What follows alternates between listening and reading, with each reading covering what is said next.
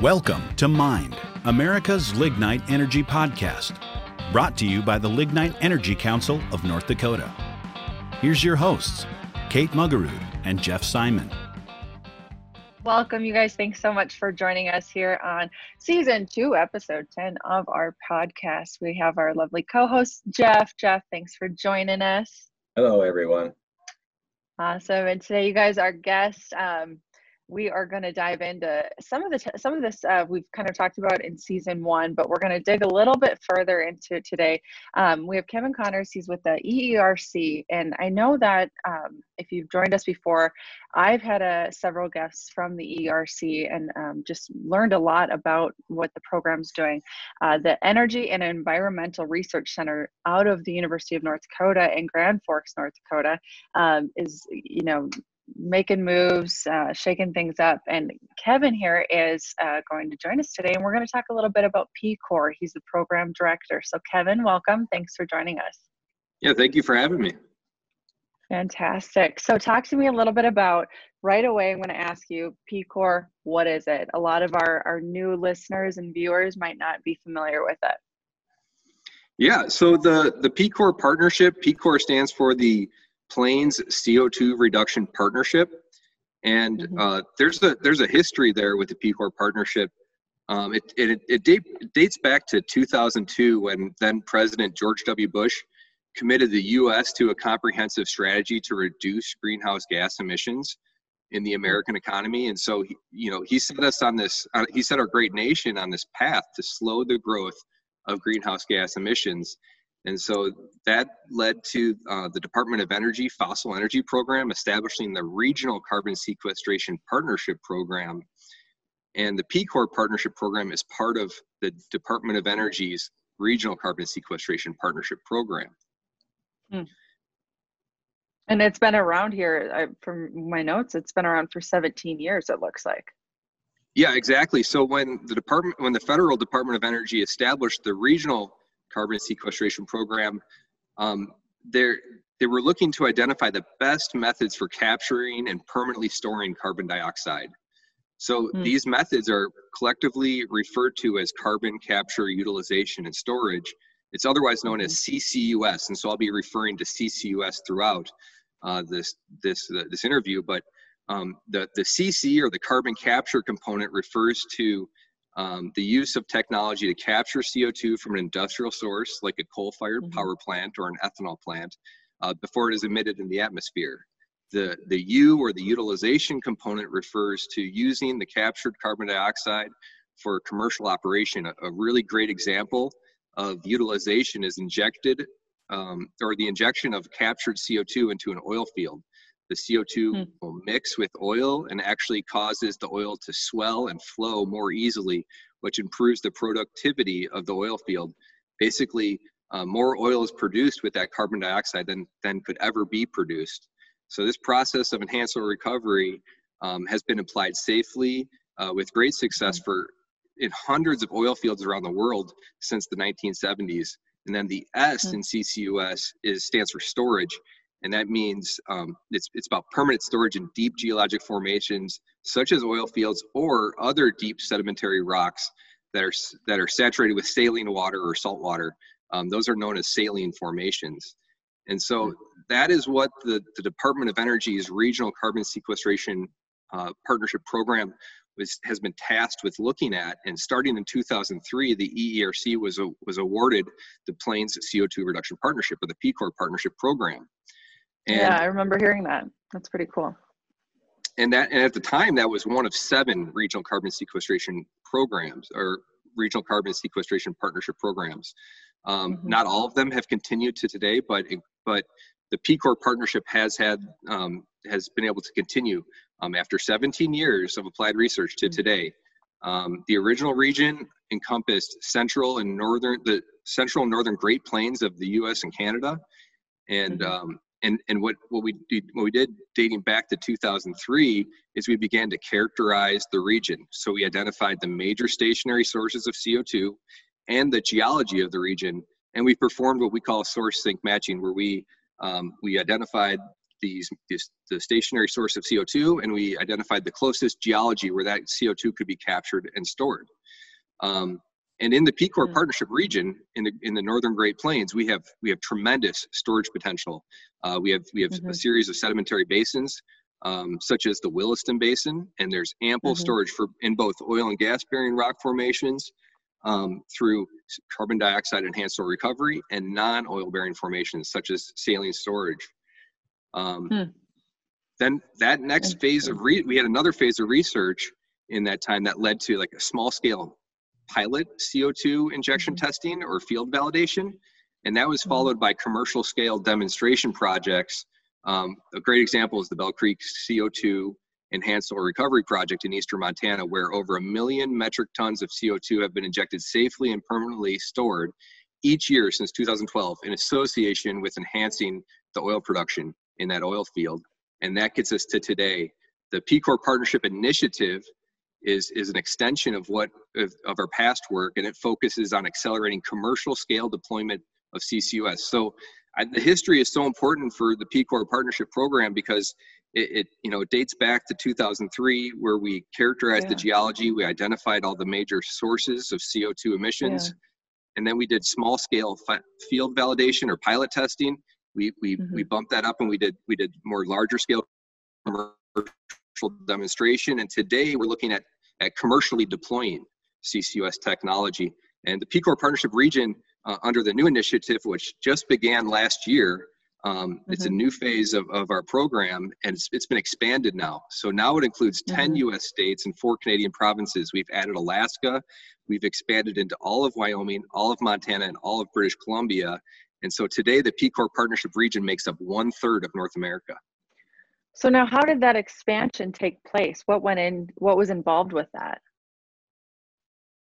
Well, so part of the U.S. Department of Energy Regional Carbon Sequestration Program um, that was mm-hmm. developed dating back to 2003. Originally, there was seven regional carbon sequestration partnership programs, and the PCOR mm-hmm. partnership was one of those. And, and mm-hmm. over the years, we've reduced it down. Now there's only four partnership programs, and, and each region has been expanded, including the PCOR region. We keep hearing it here in the Bakken in North Dakota that, you know, we're capturing just 10% of the oil uh, that's recovered, but you know, with this uh, this technology, I mean, these uh, these oil fields in the Bakken could last, I mean, quite literally for centuries uh, with uh, with this recovery technique. But um, yeah, you know, um, I always I always look at carbon dioxide enhanced oil recovery, and and the stage it comes in into into a depleted oil field. You know, that oil field has gone through primary production uh, typically, in, at least in conventional oil fields, they've maybe gone through secondary, which they're flooding the reservoir with water to try to enhance mm-hmm. oil, oil recovery that way. And then typically, historically, CO carbon dioxide has been brought in as a tertiary recovery. And so that's that's after this the, the oil and gas reservoir has been flooded with water, you bring in your carbon dioxide um, and, and that comes in later in the life of the oil field. And so I, I always like to look at it like a, um, a, a fixer upper.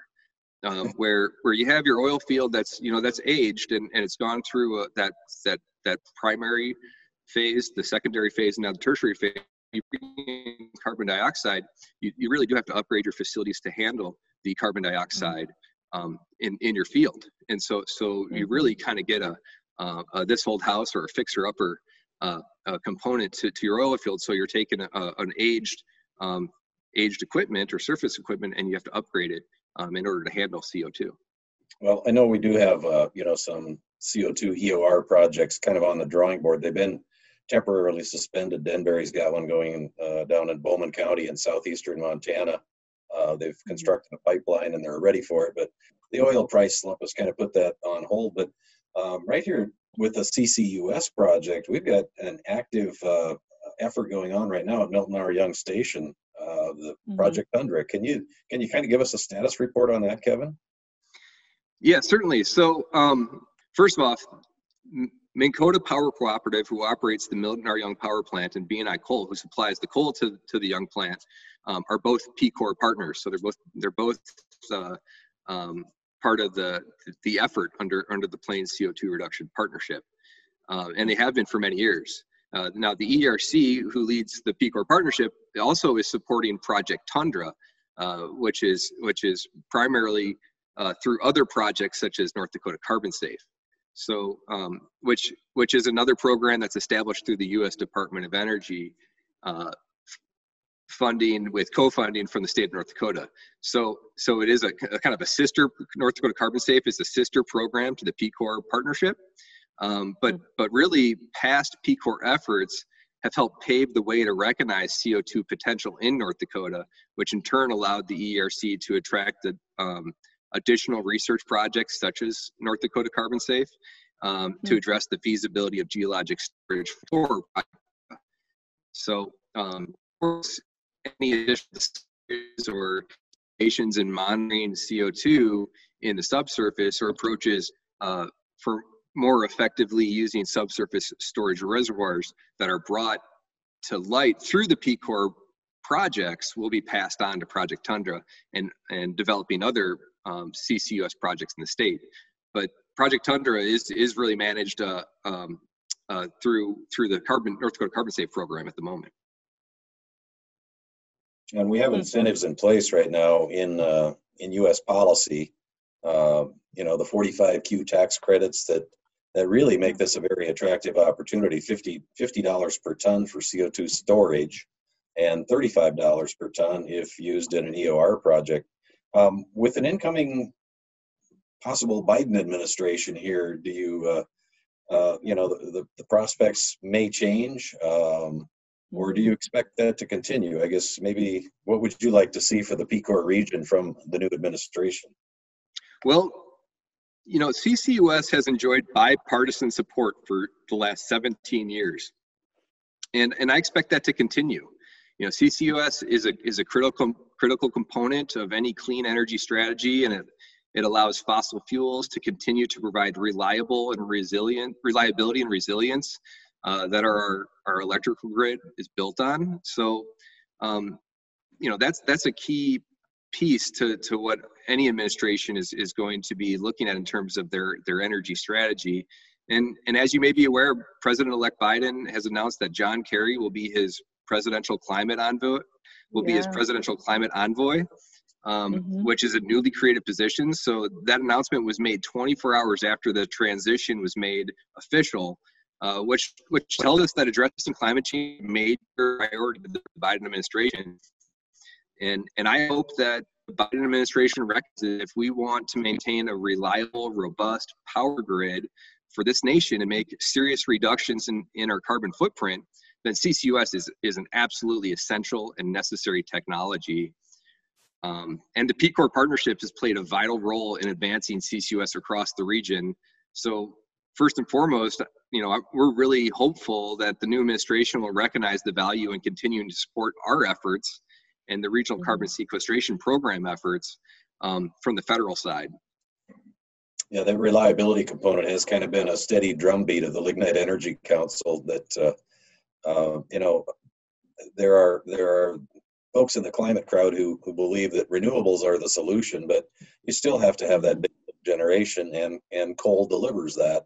And if we can develop a carbon dioxide capture system um, coal could continue to be part of that energy mix for a long time to come, eh? And and in the U.S., we are so close to commercial to, to accelerating this commercial deployment, and that's really what the PCOR partnership is tasked with with doing in our region. And you know that's backed by almost 20 years of of science uh, through world class world class research and development activities. So I'm really hopeful that the new new administration will fully embrace CCUS uh, not only through the Department of Energy, but also through uh, tax and business in- incentives. Um, as you mentioned, the 45Q tax credit, uh, through science based environmental regulation under the EPA. I mean, our goal is to accelerate commercial CCUS deployment, and we see a CCUS industry developing in the region and across the country. Um, so, mm-hmm. if we're able to show success with these, with these, with this current wave of developing projects, the next wave um, should be accelerated. So we're, we're really close. And so we, we just really need that, that backing um, from, from this new administration. Yeah, absolutely. So, talking just a little bit about um, geography from that standpoint now, with when we're talking about the federal energy policies, do you feel that they are are helped or are they hindered? Kind of when we have so many different states involved um, in that project.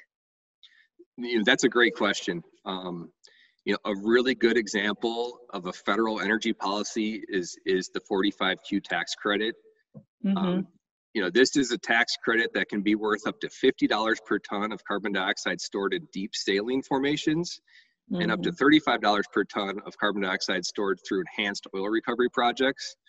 Mm-hmm. Um, while the while the value while the valuable incentives of the 45Q tax credit can be a strong driver for CCUS projects, there are currently mm-hmm. some uncertainties in the way of the current code, in the way the current code is written. So, um, especially with respect to interpretations of some of the definitions and deadlines currently in the tax code. So, mm-hmm. the IRS has released guidance this last year to provide some certainty, but hmm. there is a proposed rulemaking that, that still needs to be final for project developers to know the playing field in order to make business decisions. So, in the case yeah. of the 45Q tax credit, um, it can be a project driver if the project developers and investors are comfortable with the level of certainty provided by the by the IRS. So, hmm. you know, regulatory or policy uncertainty can really have a negative impact on project mm-hmm. development and investment. Um, a different example where regulatory policy certain regulatory or policy certainty is is providing a positive driver is right mm-hmm. here in the state of North Dakota. In 2009, the North Dakota legislature enacted statutes that address pore space ownership and long term liability of stored CO2. And that same legislation granted the regulatory authority to regulate CO2 storage to the Oil and Gas Division. Um, this is such a foundational piece to the to the current um, uh, activity in North Dakota. So it's mm-hmm. it's that law that lawmaking in the state um, was followed mm-hmm. by the establishment of rules and regulations, which ultimately led to uh, EPA granting North Dakota the authority to issue permits for CO2 storage um, injection wells, otherwise known as Class 6 wells. And so that's why we're seeing a lot of activity in the state of North Dakota, is because early on, dating back to 2009, the, the state was really moving toward providing that regulatory certainty that, that this industry needs in order to develop projects and and this happened to be the the, the regulatory certainty to get to, to get the permits um, to to be able to to inject and store CO2 in in saline hmm. formations. We know North Dakota was the actually the first state granted that uh, Class Six primacy. Um, uh, you know, I mean, you really you really got to be proud of what's what's going on here because we are really a leader in the world in this this technology, right, Kevin? Yes, certainly. Um, North Dakota has has shown its its leadership in in not only um, putting the right policies in place and, and providing that certainty, but but also um, through through the Lignite Energy Council uh, uh, research program, the North Dakota Industrial Commission research program, and the funding mm-hmm. that's been put forward uh, through the through the state research programs uh, has really helped us develop that technology um, moving forward. So what we're seeing today is is some some some early activity in the state um, that that we're really we're really seeing as, as a great opportunity to to to solidify North Dakota as a leader in CCUS. Hmm. Now, I think we talked about or touched on this, but kind of when we look at you know a very carbon constrained world that we're in, how does PCOR become more important to not only North Dakota, but you know the rest of the country. What what does that look like? I love talking about um, carbon management. Is really is really the mm-hmm. way um, that that we see it. The the PCOR partnership continues to show the value of CO two, um, and mm-hmm. we're finding finding new innovative ways to utilize C, CO2. So the the U and CCUS. Um, when CO2 has a has a value, um, or is considered a commodity, then it is a then it's a product stream that can be managed. So that's why we talk about carbon management. Uh, it's a very different philosophy than considering carbon dioxide a pollutant. And in, in North Dakota, the state legislature, it, back in 2009, determined that carbon dioxide is a valuable commodity, and that's written in the statutes. Um, mm-hmm. So it needs to be managed as such. And so utilization mm-hmm. of carbon dioxide um, in enhanced oil recovery is and will be very important to the state moving forward. Uh, the oil and gas industry is constantly working toward maximizing the ultimate recovery of the oil and gas resource. And so, mm-hmm. and CO2 is proven to play a key role in enhanced oil recovery in, in mm-hmm. older unconventional fields. Um, but we also see carbon dioxide enhanced oil recovery um, in, in the Bakken's future. So that's really, when we talk about carbon management, we talk about, um, you know, CCUS, the ability to capture that CO2 and ultimately utilize it um, and, and, and, and give that carbon dioxide a value. You know, we, we live right. in obviously a very uncertain world and change is inevitable and, and change yeah. seems to be happening faster than ever before right now, Kevin. Um, as we kind of kind of start to wind this up, Kate, uh, I want to ask Kevin, um, you know, with all that uncertainty, what are we going to see maybe in the next five, ten years here with CCUS? Uh, is I mean, is this going to be widespread? Do you think? Uh, I mean, we're yeah. we're just kind of in that commercialization phase right now, but I mean, if if these uh, you know pilot programs become successful, uh, this could be deployed maybe. I mean, what's what's the future look like? Yeah, I you know I I think you're going to see the snowball effect if we could show some early success. And and let's just talk about 10 years. You know, 10 years from now will get us to 2030, and by then, um, projects that are being developed today will be injecting and safely storing carbon dioxide in North Dakota. So they'll be commercially demonstrating mm-hmm. this technology. Um, and and the way I see things working out is that carbon capture and storage will lead to an increased interest in carbon dioxide enhanced oil recovery.